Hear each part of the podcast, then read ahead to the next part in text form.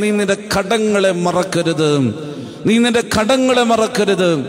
രണ്ട് ശമുവരിന്റെ പുസ്തകം ഇരുപത്തിനാലാം അധ്യായം പഠിക്കുമ്പോ ദാവീദ് അവിടെ ഇങ്ങനെ എഴുതി വെക്കുകയാണ് തന്റെ പോർക്കളത്തിൽ പോരാട്ടക്കാരായി കൂടെ നിന്ന് പടപൊരുതി തനിക്ക് വിജയങ്ങൾ നേടിത്തന്നവരുടെ പേരുകൾ വ്യക്തിപരമായി പേരുകൾ ദാവീദ് രേഖപ്പെടുത്തി വച്ചിരിക്കുന്നത് നമുക്കവിടെ കാണാൻ സാധിക്കുകയാണ്. ഇന്ന് നമുക്കൊക്കെ ഒരു കുഴപ്പമുണ്ട്. ഉന്നതങ്ങളിലേക്ക് വളർന്നു കഴിയുമ്പോൾ വളർത്തിയവരെ മറന്നു പോകുന്നവരാണ് ഞാൻ നിങ്ങളും. അതുകൊണ്ട് ഓർമ്മിപ്പിക്കട്ടെ പ്രിയമുള്ളവരെ കടങ്ങളെ മറന്നു പോകരുത്. എന്റെ ജീവിതത്തിൽ എനിക്ക് ഒരുപാട് കടങ്ങളുണ്ട്. ഞാൻ ഓർക്കുകയാണ്. ആയിരത്തി തൊള്ളായിരത്തി തൊണ്ണൂറ്റി നാലിൽ പത്താം ക്ലാസ് വിദ്യാഭ്യാസം കഴിഞ്ഞിട്ട് തുടർന്ന് പഠിക്കാൻ ഒരു ഗതി ഉണ്ടായിരുന്നില്ല. പഠനം നിന്നുപോയ ഒരു കാലഘട്ടം വീട്ടിൽ അത്രയും പ്രതിസന്ധി നിറഞ്ഞൊരു കാലഘട്ടമാണ്. ഇപ്പോഴാണ് ഒരു ആഗ്രഹം ബൈബിൾ കോളേജിൽ പഠിക്കണം. ദൈവവചനത്തോട് അന്നും താല്പര്യമാണ്. തിരുവല്ലായിൽ ഒരു ബൈബിൾ കോളേജ് ഉണ്ടെന്ന് അറിഞ്ഞു. സൗജന്യ വിദ്യാഭ്യാസമാണെന്ന് അറിഞ്ഞു പക്ഷേ പോകണമെങ്കിൽ അത്യാവശ്യത്തിന് പുസ്തകം മേടിക്കണം. വണ്ടിക്കൂലിക്ക് പൈസ വേണം. അതുപോലും ഇല്ലാത്തൊരു കാലഘട്ടമായിരുന്നു. അന്ന് കൈരാടിയിൽ ഞങ്ങൾക്കൊരു കൂട്ടായ്മയുണ്ട്. പത്ത് പന്ത്രണ്ടോളം ചെറുപ്പക്കാർ ഒരുമിച്ച് ചേർന്ന് പ്രാർത്ഥിക്കും ഒരു കൂട്ടായ്മ. അന്ന് ഞാൻ ആ കാര്യം ഞങ്ങളുടെ കൂട്ടായ്മയിൽ പങ്കുവെച്ചപ്പോ ഞങ്ങളുടെ എന്റെ പ്രിയപ്പെട്ട സഹോദരങ്ങൾ അവരുടെ ആരുടെയും പേരും രൂപവും മുഖവും ഒന്നും ഇന്നും എന്റെ മനസ്സിൽ നിന്ന് മാറിയിട്ടില്ല. അന്ന് അവർ പിരിച്ചു തന്ന നൂറ്റി എഴുപത്തിയഞ്ച് രൂപയുമായിട്ടാണ് ഞാൻ തിരുവല്ലായിലേക്ക് പോയത്. അവർ തന്നതാണ് എന്റെ ജീവിതത്തിന്റെ അടിത്തറ എന്ന് പറയുന്നത്. അവിടെ തൊട്ട് ഇന്ന് വരെയുള്ള എന്റെ ജീവിതത്തിലേക്ക് ഞാൻ പരിശോധിക്കുമ്പോൾ എന്നെ വളർത്തിയതും എന്നെ നടത്തിയതും എന്നെ കരുതിയതുമായ ഒരുപാട് വ്യക്തി ജീവിതങ്ങൾ എന്റെ മനസ്സിലുണ്ട്. അവരെയൊക്കെ മറന്നിട്ടാണ് ഞാൻ ഇവിടെ നിൽക്കുന്നതെങ്കിൽ തമ്പുരാൻ എന്നെ കീറിക്കളയില്ലേ? എനിക്കൊരിക്കലും മറക്കാൻ കഴിയാത്തൊരു മുഖമുണ്ട്. ഞാൻ തൊണ്ണൂറ്റിനാലിലെ ബൈബിൾ കോളേജിലെ പഠനം കഴിച്ച് നാട്ടിൽ വരുമ്പോൾ വീട്ടിൽ അപ്പച്ചനും അമ്മച്ചും അവർ ഇവിടെ ജീവിക്കാൻ അസാധ്യമായതുകൊണ്ട് പഴനിയിൽ തമിഴ്നാട്ടിൽ പഴനിയിൽ ഒരു ചായക്കട നടത്താനായിട്ട് പോയ സമയമാണ് ഞാൻ അങ്ങോട്ട് പോയി. അവിടെ ചെന്നപ്പോ ഒരു വെളുപ്പിന് ഒരു മനുഷ്യൻ ചായപ്പൊടി കച്ചവടക്കാരൻ എന്റെ അപ്പനെ തെറി വിളിക്കണ കേട്ടിട്ടാണ് ഞാൻ രാവിലെ എഴുന്നേറ്റ് വരുന്നത്. ആ മനുഷ്യൻ എന്റെ അപ്പനെ പച്ചയ്ക്ക് തെറി വിളിക്കുകയാണ്. അന്ന് അറുന്നൂറ് രൂപ ചായപ്പൊടി മേടിച്ചതിന്റെ പൈസ കൊടുക്കാത്തതിനാണ് ഈ മനുഷ്യൻ തെറി വിളിക്കുന്നത് കൊച്ചുവെളുപ്പാങ്കാലത്ത് കണ്ണു ഈ മനുഷ്യന്റെ മുമ്പിൽ വന്ന് ഞാനും ഇങ്ങനെ കരയാൻ തുടങ്ങി.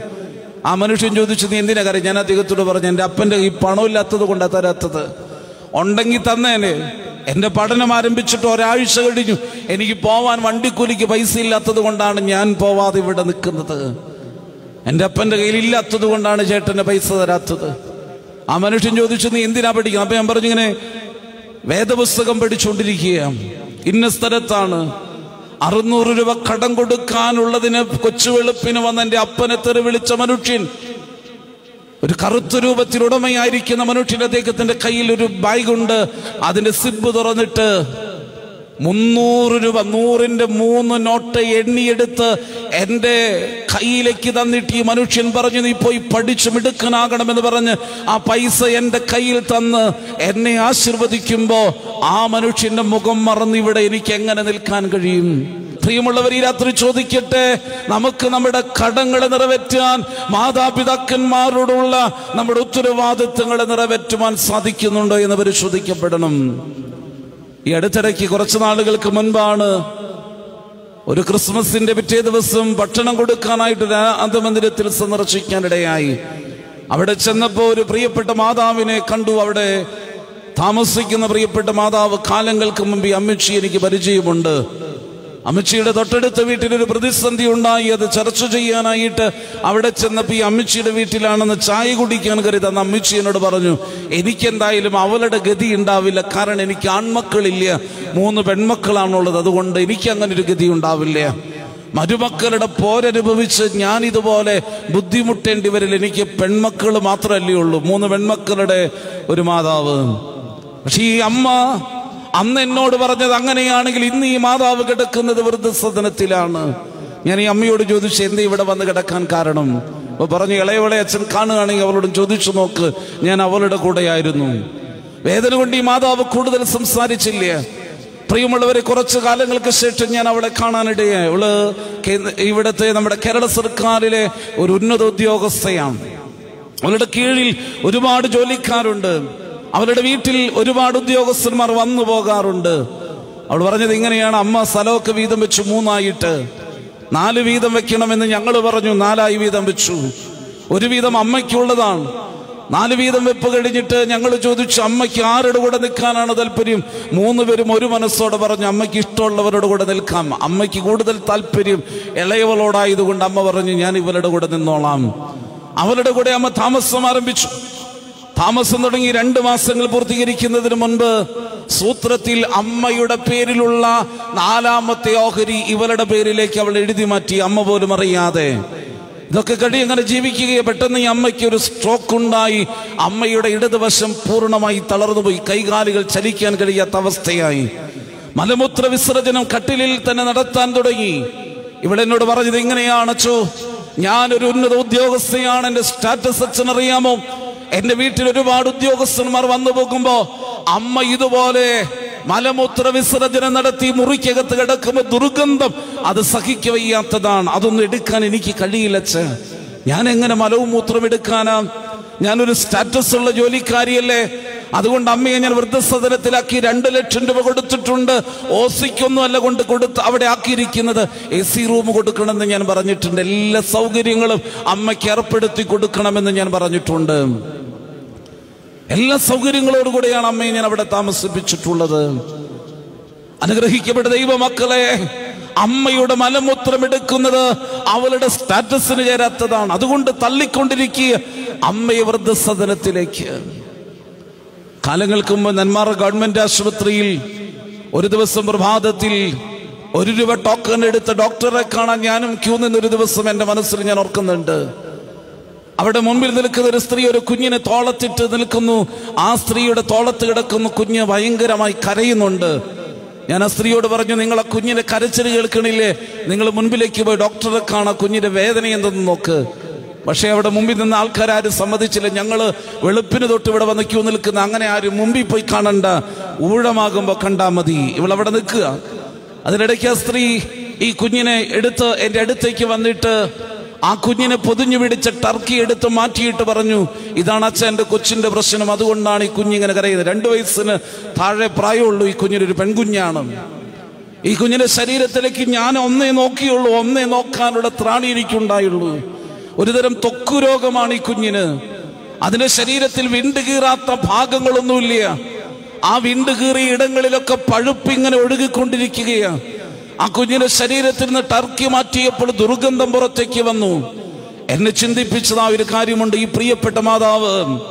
ഇതുപോലെ ജീർണിച്ചളിഞ്ഞ മാംസ ശരീരത്തെ ഇതുപോലെ വിണ്ട് കീറി ചലമൊലിക്കുന്ന തന്റെ രണ്ട് വയസ്സിൽ താഴെയുള്ള കുഞ്ഞിനെ ഒരു പ്ലാസ്റ്റിക് കൂട്ടിൽ കവർ ചെയ്തിട്ടല്ല മാറോട് ചേർത്ത് പിടിച്ചത്. അല്ലെങ്കിൽ അമ്മയ്ക്ക് കൂലിക്ക് ഒരാളെ വിളിച്ചിട്ട് അവളുടെ കയ്യിൽ കുഞ്ഞിനെ കൊടുത്തിട്ട് പുറകിൽ നടന്നവരാമായിരുന്നു. അതുമല്ലെങ്കിൽ ഒരു ഉന്തുവണ്ടിക്കകത്ത് അതിന് ഇരുത്തിയിട്ട് ഉന്തിക്കൊണ്ടുവരാമായിരുന്നു പക്ഷെ ഒരു അമ്മ ചെയ്തത് ജീർണിച്ചലഞ്ഞതാണെങ്കിലും ചലമൊലിക്കുന്ന ശരീരമാണെങ്കിലും അതിനെ മാറോട് ചേർത്ത് പിടിച്ചിട്ട് അതിനെ നെറുകയിൽ ഉമ്മ വയ്ക്കാൻ മടിക്കാത്തൊരമ്മ. അത് ഇടഞ്ഞെന്ന് ഒട്ടി കരയുമ്പോ ഈ കുഞ്ഞു വാവിട്ട് വേദന കൊണ്ട് നിലവിളിക്കുമ്പോ ഈ അമ്മയുടെ നെഞ്ചു പൊട്ടി ആ അമ്മയുടെ കണ്ണിൽ നിന്ന് വീടുന്ന കണ്ണുനീർത്തുള്ളികൾക്ക് ചോരക്കട്ടയുടെ കനമുണ്ട്. തന്റെ കുഞ്ഞിന്റെ വേദന അമ്മയുടെ വേദനയാണ്. ഇവിടെ ഇരിക്കുന്ന പ്രിയപ്പെട്ടവരോട് ഞാൻ പറയട്ടെ ഒരുപാട് രാത്രികളിൽ ഉറക്കമുളച്ചിട്ട് നിന്നെ തോളത്തിട്ട് നടന്ന് പകലന്തിയോളം പണിയെടുത്തിട്ടും ആ പണിയുടെ ക്ഷീണത്തിൽ ഒന്ന് മയങ്ങാൻ ആഗ്രഹിച്ചിട്ടും നിന്റെ വേദന കണ്ട് സഹിക്കാതെ നിനക്ക് വേണ്ടി രാത്രിയുടെ യാമങ്ങളിൽ ഉറക്കമുളച്ച് കാത്തിരുന്ന ഒരമ്മ നിനക്കുണ്ടായിരുന്നു. ആ അമ്മ ഇന്ന് നിനക്ക് അപമാനമാണ്. ആ അമ്മ നിനക്ക് ഇന്ന് അധികപ്പറ്റാണ്. ഞാൻ ഇങ്ങനെ തന്നെ പറയട്ടെ. രണ്ട് മൂക്കിൽ നിന്നും കൊമ്പ് പോലെ മൂക്കട്ട ഒഴുകി വന്നപ്പോ അറപ്പും വെറുപ്പും കൂടാതെ രണ്ട് കൈ കൊണ്ട് രണ്ട് വിരൽ കൊണ്ട് പിഴിഞ്ഞു കളഞ്ഞ് അത് തുടച്ചിട്ട് തന്റെ ഉടുമുണ്ടിൽ കൈ തുടച്ച് വാരിയെടുത്ത് ആ ചുണ്ടിൽ ഉമ്മ വെച്ച ഒരു അപ്പൻ നിനക്കുണ്ടായിരുന്നു. ആ അപ്പൻ ഇന്ന് നിനക്ക് അധികപ്പറ്റാണ്. ഒരു പിതാവിനാട് എന്നോട് പറഞ്ഞച്ചാ എന്നെ അവൻ തല്ലി. എന്തിനാ തല്ലിയത്? അവൻ ഈ കഴിഞ്ഞ ദിവസമാണ് മിറ്റമൊക്കെ ടൈലിട്ടത്. ലക്ഷങ്ങൾ മുടക്കി മനോഹരമായ ടൈൽ വിരിച്ചു മിറ്റത്ത്. ഞാൻ പണ്ട് തൊട്ട് ഇവിടെ ഇരുന്ന് തുപ്പുന്ന ശീലമുള്ളവനാ. എനിക്കറിയില്ലായിരുന്നു. ഞാനൊന്ന് കാർക്കിച്ച് അവനിട്ട ടൈലിൽ തുപ്പിയതിന് അവൻ എന്നെ അടിച്ചച്ച. ചങ്കുപൊട്ടിയിട്ടാണ് ആ പിതാവ് പറയുന്നത്. ഈ രാത്രി നീ ഓർക്കണം പ്രിയപ്പെട്ടവരെ. നിന്റെ പിതാവ് നീ വൃത്തിഹീനമായ സാഹചര്യത്തിൽ കിടന്നപ്പോഴും അറപ്പും വെറുപ്പും കൂടാതെ നിന്റെ ചുണ്ടിൽ ഉമ്മ വെച്ചൊരപ്പനെയാ. ഇന്ന് നീ ഒന്ന് കാർക്കിച്ചു തുപ്പിയതിന് തല്ലിയതെങ്കിൽ. എവിടെയാണ് നിന്റെ കടങ്ങളെ ഓർത്തു വെച്ചിട്ടുള്ളത്? എവിടെയാണ് നീ നിന്റെ ഉത്തരവാദിത്തങ്ങൾ നിറവേറ്റിയിട്ടുള്ളത്? എവിടെയാണ് നിന്നെ വളർത്തിയവരോടുള്ള നിന്റെ കടങ്ങളെ നീ ഓർത്തു വെച്ചിട്ടുള്ളത്? ഇടയ്ക്കൊരു സഹോദരൻ വന്ന് പറഞ്ഞച്ച എന്നെ എവിടെയെങ്കിലും ഒന്ന് കൊണ്ട് നാക്കാവോ നാൽപ്പത് വർഷം വിദേശത്ത് ജോലി ചെയ്ത് മടങ്ങി വന്നൊരു സഹോദരൻ. അദ്ദേഹം വരുന്നത് കണ്ടപ്പോൾ ഞാനും റൂമിലിരുന്ന് സന്തോഷിച്ചതാണ്. പള്ളിക്ക് നല്ലൊരു സംഭാവന അദ്ദേഹത്തിന്റെ കയ്യിൽ നിന്ന് ചോദിക്കണം. നാൽപ്പത് വർഷത്തെ വിദേശവാസം തീർന്നു വരുന്നവനാണ്. പക്ഷേ അദ്ദേഹം അന്ന് കസേരയിൽ ഇരുന്നിട്ട് എന്നോട് പറഞ്ഞച്ച എന്നെ എവിടെയെങ്കിലും ഒന്ന് കൊണ്ട് എന്നാക്കാവോ നമ്മുടെ സഭയിൽ എന്തെങ്കിലും സ്ഥാപനം ഉണ്ടെങ്കിൽ എന്ത് പണി വേണേലും ഞാൻ എടുത്തോളാം. എന്റെ ആരോഗ്യം കൊണ്ട് ചെയ്യാൻ പറ്റുന്ന മുഴുവൻ വേലയും ഞാൻ ചെയ്യാം. എനിക്ക് മൂന്ന് നേരത്തെ ആഹാരം കിടക്കാൻ ഒരു സ്ഥലവും മാത്രം കിട്ടിയാൽ മതി. ഞാൻ ഈ പ്രിയപ്പെട്ടവനോട് ചോദിച്ച് എന്തേ ഇങ്ങനെ പറയുന്നു? അദ്ദേഹം പറഞ്ഞത് ഇങ്ങനെയാണ്. എനിക്ക് ആറ് സഹോദരങ്ങളാണുള്ളത്. ഏറ്റവും ഇളയവൾക്ക് നാലു മാസം പ്രായമുള്ളപ്പോ അപ്പൻ വീട്ടിൽ നിന്ന് പുറത്തേക്ക് ഒരു ആവശ്യത്തിന് പോയതാണ്. പക്ഷേ അപ്പൻ തിരിച്ചു വന്നത് മൃതശരീരമായിട്ടാണ്. അപ്പൻ ഒരു ആക്സിഡന്റിൽ ഈ ലോകത്തോട് യാത്ര പറഞ്ഞു. പ്രാണനെ പോലെ സ്നേഹിക്കുന്ന തന്റെ പ്രിയപ്പെട്ടവൻ രാവിലെ സന്തോഷത്തോടെ വീട്ടിൽ നിന്ന് ഇറങ്ങിപ്പോയവൻ വൈകുന്നേരം വീട്ടിലേക്ക് കൊണ്ടുവന്നത് പെട്ടിക്കകത്ത് വെള്ള പൊതിച്ച മൃതശരീരമാണ്. അത് കൊണ്ടുവച്ചത് കണ്ട് പ്രിയപ്പെട്ടവൾ അന്ന് വീണതാണ്. സമനില തെറ്റി മാനസിക രോഗിയായി അമ്മയും വീട്ടിനകത്ത് കിടപ്പായി. തന്റെ താഴെയുള്ള ആറ് സഹോദരങ്ങളെ നോക്കേണ്ട ഉത്തരവാദിത്വം പതിനാലാമത്തെ വയസ്സിൽ ശിരസിലേറ്റെടുത്തൊരു പ്രിയപ്പെട്ട സഹോദരൻ. അദ്ദേഹത്തിനോട് പറഞ്ഞത് ഞാൻ ചുറ്റുപാത്രത്തിൽ കഞ്ഞിയുമായി കൂലിപ്പണിക്ക് പോയിട്ടുണ്ട്. എന്റെ സഹോദരങ്ങളെ വളർത്തി വലുതാക്കാൻ അവർക്ക് വിദ്യാഭ്യാസം ഉണ്ടാക്കി കൊടുക്കാൻ. അദ്ദേഹം പറഞ്ഞു എനിക്ക് ബോംബെയിലേക്ക് പോയി അവിടുന്ന് എന്നെ വിദേശത്തേക്ക് ഒരാൾ കൊണ്ടുപോയി. എനിക്ക് ഒരുപാട് അധ്വാനമുണ്ടായിരുന്നു. ഞാൻ രാവും പകലും പണിയെടുത്തു. കിട്ടുന്നത് ഒരു രൂപ പോലും മിച്ചം വെക്കാതെ എല്ലാം ഞാൻ നാട്ടിലേക്ക് എന്റെ പ്രിയപ്പെട്ട സഹോദരങ്ങൾ കഴിച്ചു കൊടുത്തു. അവരെ ആറുപേരെയും ഞാൻ പഠിപ്പിച്ചു. രണ്ട് സഹോദരിമാരും നാല് സഹോദരന്മാരുമാണ് അദ്ദേഹത്തിനുള്ളത്. ആറുപേരെയും പഠിപ്പിച്ചു. ആറുപേർക്കും ജോലിയായി കുടുംബമായി ജീവിതത്തിൽ സകലവിധമായി സൗഭാഗ്യങ്ങളുമായി. അവരെല്ലാം ഉന്നതമായി നിലകളിലായി. അതിലിടയ്ക്കാണ് ഇദ്ദേഹത്തിന്റെ ജോലി അവിടെ നഷ്ടപ്പെട്ടിട്ട് ഒന്നുമില്ലാത്തവനായി ആ മനുഷ്യൻ തിരിച്ചു വരുന്നത്. അദ്ദേഹം ഇങ്ങനെ പറയുക ഞാൻ എയർപോർട്ടിൽ വന്നിറങ്ങുമ്പോൾ എനിക്കൊരു കൊതിയുണ്ട്. എന്റെ ആറ് സഹോദരങ്ങൾ ഞാൻ അവർക്ക് അപ്പനാണോ അമ്മയാണോ എന്ന് തിരിച്ചറിയാതെയാ ഞാൻ അവരെ വളർത്തിയത്. അവർക്ക് അപ്പനും അമ്മയും ഞാൻ തന്നെയാണ്.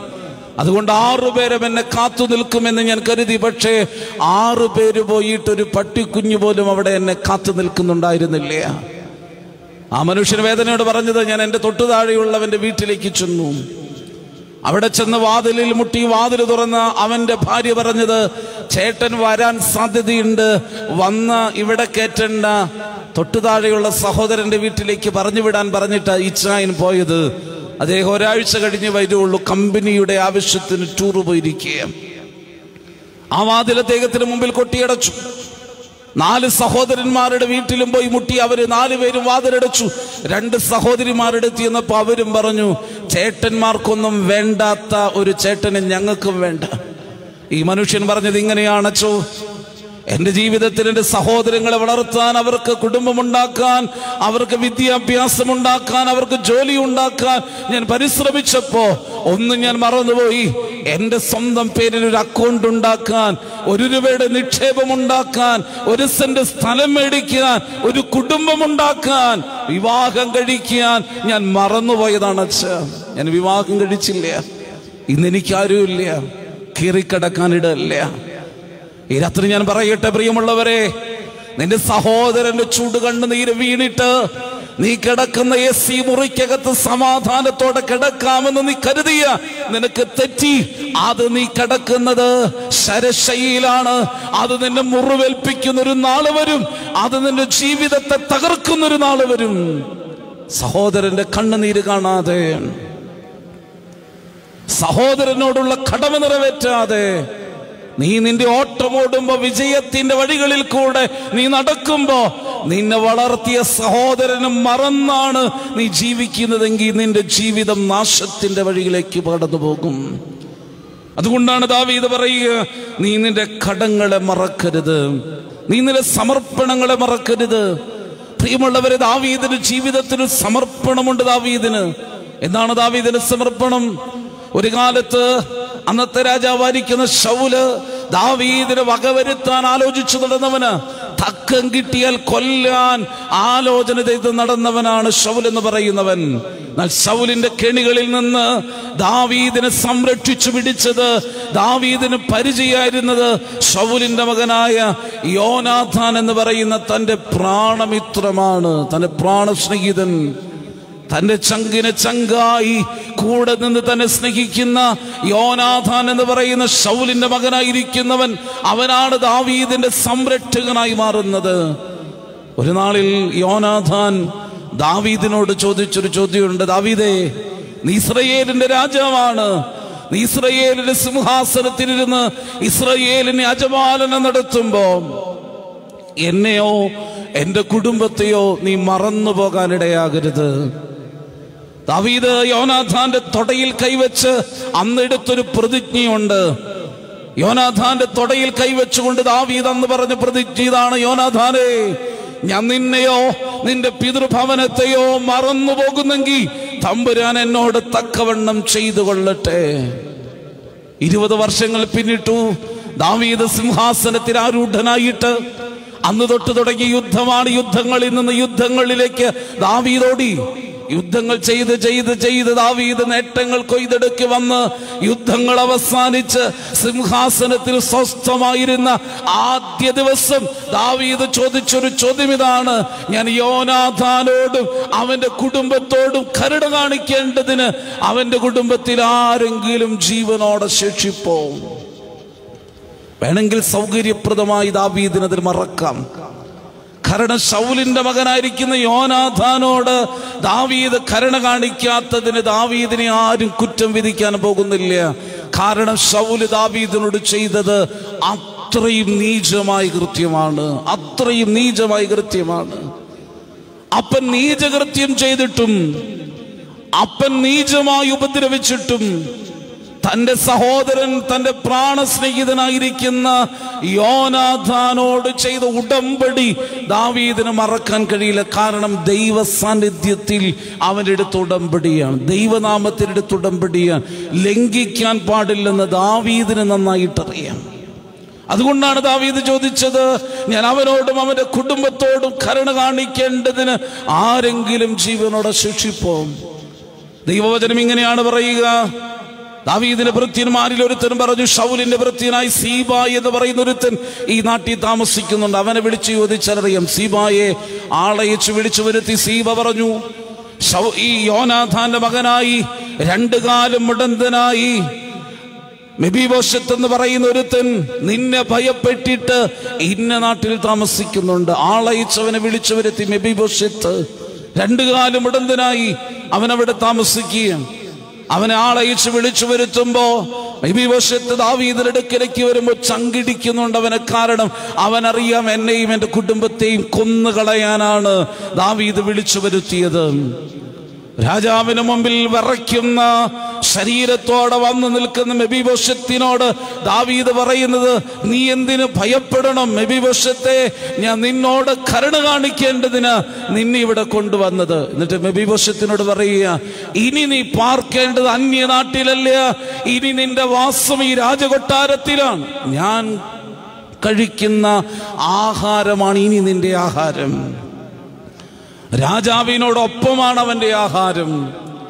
രാജാവ് കഴിക്കുന്ന രാജഭക്ഷണമാണ് അവന്റെ ഭക്ഷണം.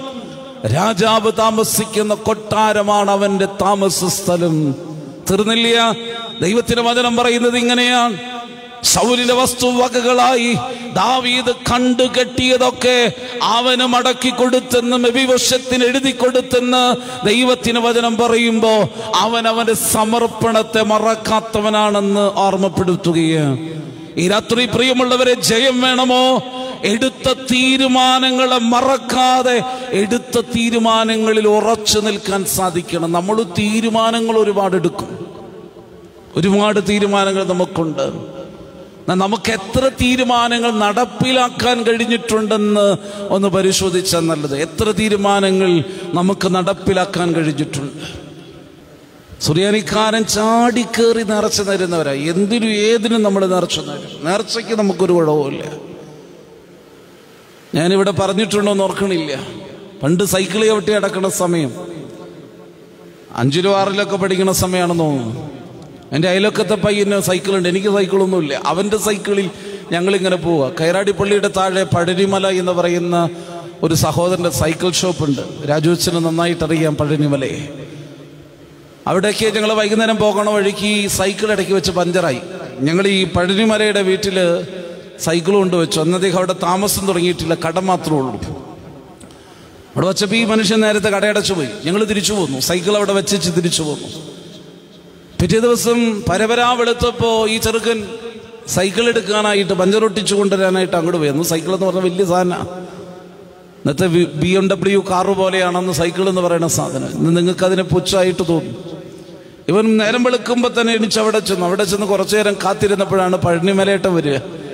പഴനിമലയേട്ടം വന്നപ്പോൾ അവിടെ സൈക്കിളൊന്നും ഇവൻ ചെന്നപ്പോൾ കാണാനില്ല. അപ്പൊ ഇവൻ ചിന്തിച്ചത് ഇങ്ങനെയാണ് പഴനിമലയേട്ടൻ രാത്രി ഇങ്ങനെ വന്നിട്ടുണ്ടാവും സൈക്കിൾ എടുത്ത് കടയ്ക്കകത്ത് വെച്ച് പൊട്ടിയിട്ടുണ്ടാവും. വന്നപ്പോ ചോദിച്ചു ചേട്ടാ എന്റെ സൈക്കിൾ അവിടെ പകരൊട്ടിച്ചായിരുന്നു അപ്പോൾ ഈ മനുഷ്യൻ പറഞ്ഞു ഇന്നലെ ഞാൻ ഉച്ചയ്ക്ക് പോയതാണ് പിന്നെ ഞാൻ ഇപ്പോൾ വരണേ ഉള്ളൂ. ഞാൻ കണ്ടിട്ടില്ല. സൈക്കിൾ ഞാൻ കണ്ടിട്ടില്ല. സൈക്കിൾ ആരാണ്ട് രാത്രി അടിച്ചുകൊണ്ട് പോയി. പൂട്ടാണ്ടാണ് വന്നത്. വലിയ സങ്കട ഈ ചെറുക്കൻ അവിടെ തൊട്ട് വാവിട്ട് നിലവിളിച്ച വീട് വരെ എത്തിയത്. അവന്റെ അമ്മ അവനെ ഓടിച്ചെന്ന് വിളിച്ചു. അവനോട് ചോദിച്ചു എന്തടാ കരയണത്? അമ്മയോട് പറഞ്ഞു സൈക്കിൾ ആരാണ്ട് അടിച്ചുകൊണ്ടുപോയി ഇന്നലെ കടയുടെ മുമ്പിൽ വെച്ചതാ. സൈക്കിൾ കാണാനില്ല? അവിടെ നിന്ന് അവന്റെ അമ്മ നെഞ്ചത്ത് കൈവച്ചിട്ട് പറഞ്ഞു എന്റെ പൊന്നു സഹത എന്റെ ചെറുക്കന്റെ സൈക്കിൾ തിരിച്ചു കിട്ടിയ സ്വർണത്തിന്റെ സൈക്കിൾ പള്ളിക്ക് ഉണ്ടാക്കി കൊടുത്തോളാം. സ്വർണം കൊണ്ട് സൈക്കിൾ ഉണ്ടാക്കി കൊടുക്കാം. എന്റെ കൊച്ചിന്റെ സൈക്കിൾ തിരിച്ചു കിട്ടിയാൽ മതി. ആ സ്വർണം കൊണ്ട് സൈക്കിൾ ഉണ്ടാക്കാൻ ഉള്ള സമയത്ത് പുതിയ സൈക്കിൾ ഒരെണ്ണം മേടിക്കാം. എന്തുവാട്ടെ അമ്മയുടെ തീരുമാനം അതാണ്. മൂന്നാം ദിവസം കൊല്ലംകോട് എന്ന് പറയുന്ന സ്ഥലത്ത് നിന്ന് സൈക്കിൾ തിരിച്ചു കിട്ടി. പക്ഷെ കൈറാടി പള്ളിയിൽ ഇന്ന് വരെ സ്വർണത്തിന്റെ സൈക്കിൾ വീണിട്ടില്ല. തീരുമാനങ്ങൾ ഒരുപാട് നമ്മൾ എടുക്കും അറുപത്തിരണ്ട് പെണ്ണ് കണ്ടു ഒരുത്തിന് അറുപത്തിരണ്ടെണ്ണം. ചായ കുടിച്ചിങ്ങനെ മുട്ടനായി. വയസ്സ് മുപ്പത്തിയെട്ടുമായി അറുപത്തിരണ്ടാമത്തെ പെണ്ണ് കണ്ടിട്ടും പരാജയപ്പെട്ടിട്ട് വന്നപ്പോ അമ്മ ഒരച്ഛന്റെ അടുത്ത് പോയി. നല്ല പ്രാർത്ഥനാപരമുള്ള അച്ഛനാണെന്ന് പറഞ്ഞപ്പോ ഇത് അവിടെ ചെന്നപ്പോ അച്ഛൻ പറഞ്ഞു എന്തോ നേർച്ച ഉണ്ട്. അത് നടക്കാത്തതാണ് ഇവന്റെ കല്യാണം നടക്കാത്തത്. ഈ അമ്മ അവിടെ തൊട്ട് ബസ്സിലിരുന്ന് ഇങ്ങനെ ആലോചിക്കുക എന്റെ തമ്പുരാൻ ഇനി എന്ത് നേർച്ചയാണെന്തോ ഓർമ്മ പോലും ഇല്ല. അങ്ങനെ ഈ അമ്മ ഇരുന്നിരുന്നിരുന്ന് ഇങ്ങനെ ആലോചിച്ച് വന്നപ്പോഴാണ് അമ്മയ്ക്ക് ഓർമ്മ വന്നത് ആറുമാസം പ്രായമുള്ളപ്പോൾ ഈ ചെറുക്കന് ആറുമാസം പ്രായമുള്ളപ്പോൾ രാത്രി പെട്ടെന്ന് ഇവനൊരു അസഹനീയമായ ശ്വാസം മുട്ടുണ്ടായി അന്ന് രാത്രി തീരുന്ന് കരുതി. അന്ന് ഇന്നത്തെ പോലെ വാഹന സൗകര്യങ്ങളൊന്നുമില്ല. കൊണ്ടുപോകാൻ മാർഗമൊന്നുമില്ല അടുത്ത ആശുപത്രി ഇല്ല. കൊണ്ടുപോയാലും രക്ഷയൊന്നുമില്ല. തീരുമെന്ന് തോന്നിയ സമയത്ത് ഈ കുഞ്ഞിനെ മലന്ന് കിടക്കുന്ന കുഞ്ഞിനെ കൈകളിൽ എടുത്തുകൊണ്ട് പറഞ്ഞു എന്റെ തമ്പുരാനെ എന്റെ കൊച്ചിനെ എനിക്ക് തിരിച്ചു തന്ന. ഞാൻ ഇവനെ ഒരു തൂക്കപ്പാച്ചോറ് നേർച്ച നടത്തിക്കൊള്ളാമെന്ന് അന്ന് എടുത്ത നേർച്ചയാണ്. വർഷം മുപ്പത്തെട്ട് കഴിഞ്ഞ് ഇന്ന് വരെ നേർച്ച നടത്തിയിട്ടില്ലെന്ന് മാത്രമല്ല ഈ സംഭവം അമ്മയുടെ മൈൻഡിൽ നിന്ന് വരെ പുറത്തുപോയി. ഏതായാലും പോണപോക്കി സാമ്പത്തികമായിട്ട് ഒരുപാട് പ്രയാസം അനുഭവിക്കുന്ന കുടുംബ. പോണപോക്കിൽ അടുത്ത റബ്ബർ കടയിൽ കൊണ്ടുപോയി ചെറുക്കനെ പെട്ടിത്രാസി കെറ്റി നിർത്തി തൂക്കി മുപ്പത്തെട്ട് വയസ്സുള്ള ഇവനെ തൂക്കി നോക്കിയപ്പോൾ തൊണ്ണൂറ്റിയെട്ട് കിലോ ഈ തൊണ്ണൂറ്റിയെട്ട് കിലോ ഉള്ള ഇവനെ വെച്ച് ഇന്ന് ആ നേർച്ച നടത്തണമെങ്കിൽ അമ്മ ലോൺ എടുക്കണം. വലിയ സങ്കടത്തിലാണ് ഇവർ നിൽക്കുക. നേർച്ച നേരുന്നതൊക്കെ എളുപ്പമാണ് പക്ഷെ നിവർത്തിക്കണം. വേദപുസ്തകം പറയുന്നത് ഇങ്ങനെയാണ്. നേർന്നിട്ട് നിവർത്തിക്കാത്തതിനേക്കാൾ നല്ലത് നേരാതിരിക്കുന്നതാണ്. നേരരുതെന്ന് ഞാൻ പറയില്ല. നേർച്ച നേരുന്നൊക്കെ നല്ലതാ. കാര്യസാധ്യത്തിന് വേണ്ടി ആകരുത് നേർച്ച. നേർച്ചകളും വഴിപാടുകളും ദശാംശങ്ങളും കാര്യസാധ്യത്തിന് വേണ്ടി ആകരുത്. ഞാൻ മംഗലാപുരം എന്ന സ്ഥലത്ത് അവിടെ ഒരു പള്ളിയിൽ ഒരു ഒരു മൂന്ന് ദിവസത്തെ കൺവെൻഷനും നാലാമത്തെ ദിവസം പെരുന്നാൾ ശുശ്രൂഷയൊക്കെ ആയിട്ട് പോയതാണ് പെരുന്നാളിന് കുർബാനയൊക്കെ കഴിഞ്ഞപ്പോൾ രണ്ട് കിലോമീറ്റർ ദൂരം പ്രദക്ഷിണമുണ്ട്. അവിടുത്തെ വികാരി അച്ഛൻ എന്നോട് പറഞ്ഞു അച്ഛൻ ഇത്രയും നേരം കുർബാനയൊക്കെ ചെല്ലിയതല്ലതുകൊണ്ട് കാപ്പ ഞാൻ ഇട്ടോളാം. പ്രദക്ഷിണം ഇറങ്ങാൻ നിൽക്കുക. അച്ഛൻ കാപ്പിയിട്ട് വികാരി അച്ഛനാണ് കാപ്പിയിടുക ഞാൻ ഈ പ്രദക്ഷിണത്തിന്റെ കൂടെ ഇങ്ങനെ നടക്കുമ്പോൾ അച്ഛൻ എന്നോട് പറഞ്ഞു കുരിശുന്തൊട്ടിയുടെ അടുത്ത് എത്താറാകുമ്പോഴത്തേക്കും അച്ഛൻ മുമ്പിൽ പോയി അവിടെ ചെന്ന് കൈമൊത്തിച്ച് ആൾക്കാരെ അങ്ങനെ തന്നെ ഇങ്ങോട്ട് ഇറക്കി വിടുകയാണെങ്കിൽ പ്രദക്ഷിണം അവിടെ നിൽക്കാതെ നമുക്ക് വേഗത്തിൽ പോരാലോ. ഏതാണ്ട് പന്ത്രണ്ടര മണിയായി. നട്ടുച്ച വെയില. ടാറോട്ടി കൂടെയാണ് പോണത്.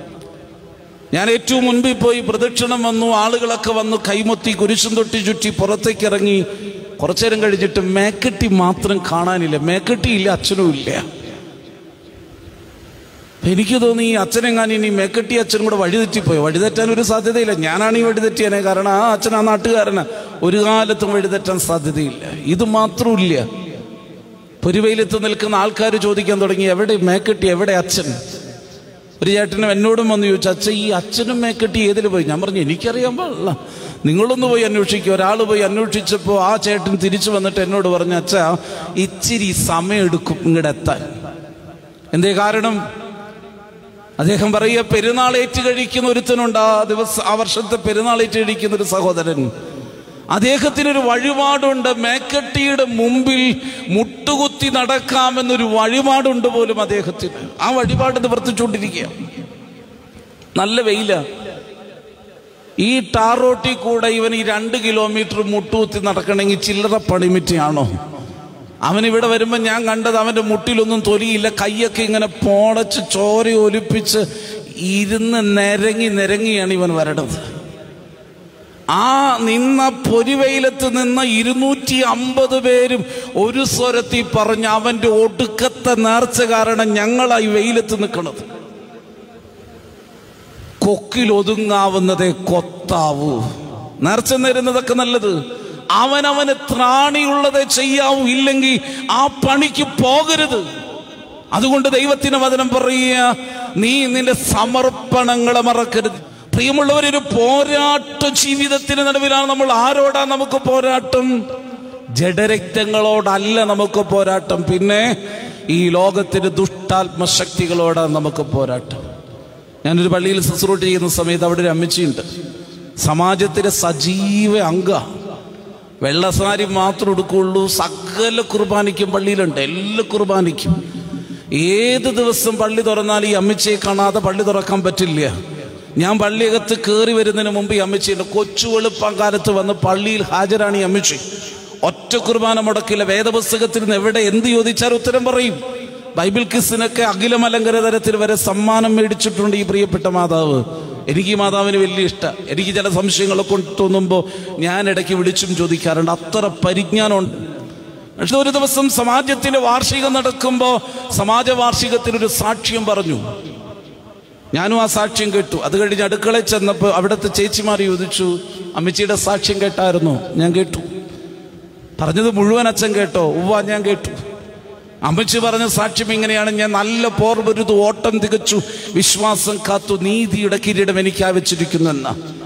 ഈ പ്രിയപ്പെട്ടവരോട് പറഞ്ഞത് ഇതാണ്. ഈ അമ്മച്ചി പോരു പൊരുത്തതുപോലെ ലോകത്തിൽ ആരും പൊരുതി ജയിച്ചിട്ടില്ല മൂന്ന് മരുമക്കളുണ്ട് മൂന്നെണ്ണം. മൂന്നെണ്ണത്തിനെ പടിയടച്ച് പെണ്ണം വെച്ചിട്ട് ഇപ്പൊ ഒറ്റത്തടിയായി തിന്നു കൊടുത്ത് കുടുംബത്തെ ഒറ്റയ്ക്ക് എടുക്കുക. മൂന്ന് മക്കളെയും പടിയടച്ച് പെണ്ണം വെച്ചു. മൂന്നെണ്ണത്തിന് ഇറക്കി വിട്ടു. മൂന്നെണ്ണത്തിനോട് പരപടി ജീവിച്ചു. ഏത് അമ്മായി അമ്മയും ഏതെങ്കിലും ഒരെണ്ണത്തിന്റെ മുമ്പിൽ മുട്ടുമടക്കി നമ്മൾ കണ്ടിട്ടുള്ളൂ.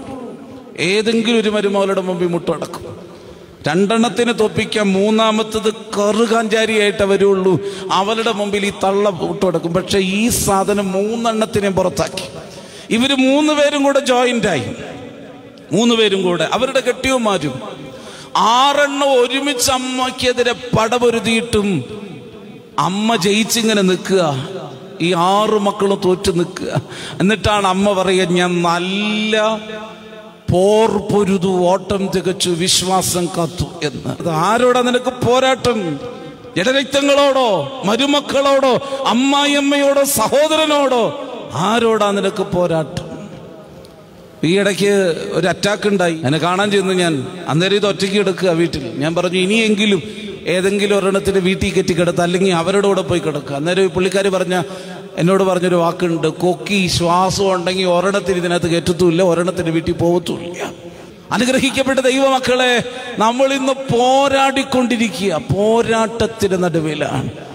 സഹോദരനെ സ്നേഹിക്കാൻ പഠിപ്പിച്ചിട്ട് ആ സഹോദരനെ തകർക്കാൻ ശത്രുവിനെ കൂട്ടുപിടിച്ചാണ് പോരാട്ടം. നമ്മുടെ ലക്ഷ്യങ്ങൾ തെറ്റിപ്പോയിട്ടില്ലേ എന്ന് പരിശോധിക്കണം. സ്വർഗരാജ്യത്തിൽ വസിക്കുക എന്നുള്ളതാണ് ക്രിസ്ത്യാനിയുടെ ലക്ഷ്യം. എന്നാൽ ഇന്ന് ഈ പോക്ക് പോയാൽ നമ്മളിൽ എത്ര പേര് സ്വർഗത്തിലുണ്ടാകും എന്ന് പരിശോധിക്കപ്പെടേണ്ട രാത്രിയാണ്. ഒരു പിതാവിനോട് ചോദിച്ചപ്പച്ച ഇങ്ങനെ പോയാൽ സ്വർഗത്തിൽ പോകുമോ അദ്ദേഹം പറഞ്ഞത് ഇങ്ങനെയാണ്. ഈ പോക്ക് പോയാൽ പോവില്ലെന്ന് എനിക്കും അറിയാം. പക്ഷേ നിങ്ങളൊക്കെ പറയുന്നത് പോലെ വേദപുസ്തകം മുഴുവൻ അപ്പാടെ അനുസരിക്കുന്നവരാരാണ് ലോകത്തിലുള്ളത്?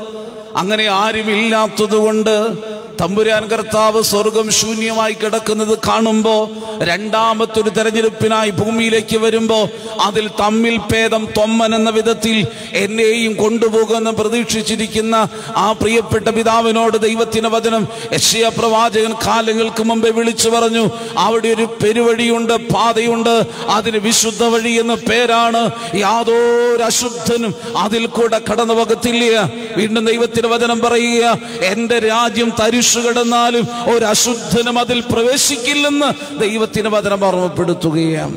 ഒരു അശുദ്ധനും അവിടെ പ്രവേശിക്കാൻ പോകുന്നില്ല. അവന്റെ കാഴ്ചവെട്ടിൽ വീണ് കരയാൻ മനസ്സെങ്കി രണ്ട് കരം കൊണ്ടും കോരിയെടുത്ത് മാറോട് ചേർത്ത് പിടിച്ചിട്ട് അരുവനാഥന് പറയാൻ ഒരു വാക്കുണ്ട് മോനെ ഞാൻ നിന്റെ പാപത്തെ സമുദ്രത്തിന്റെ അഗാധങ്ങളിലേക്ക് വലിച്ചെറിഞ്ഞിരിക്കുകയാണ്. അവന്റെ പാപം ക്ഷമിക്കാൻ മനസ്സുള്ളൊരു കർത്താവ് ശിരസ്സുകൾ നമിക്കാം കണ്ണുകളടയ്ക്കാം നമുക്ക് പ്രാർത്ഥിക്കാം.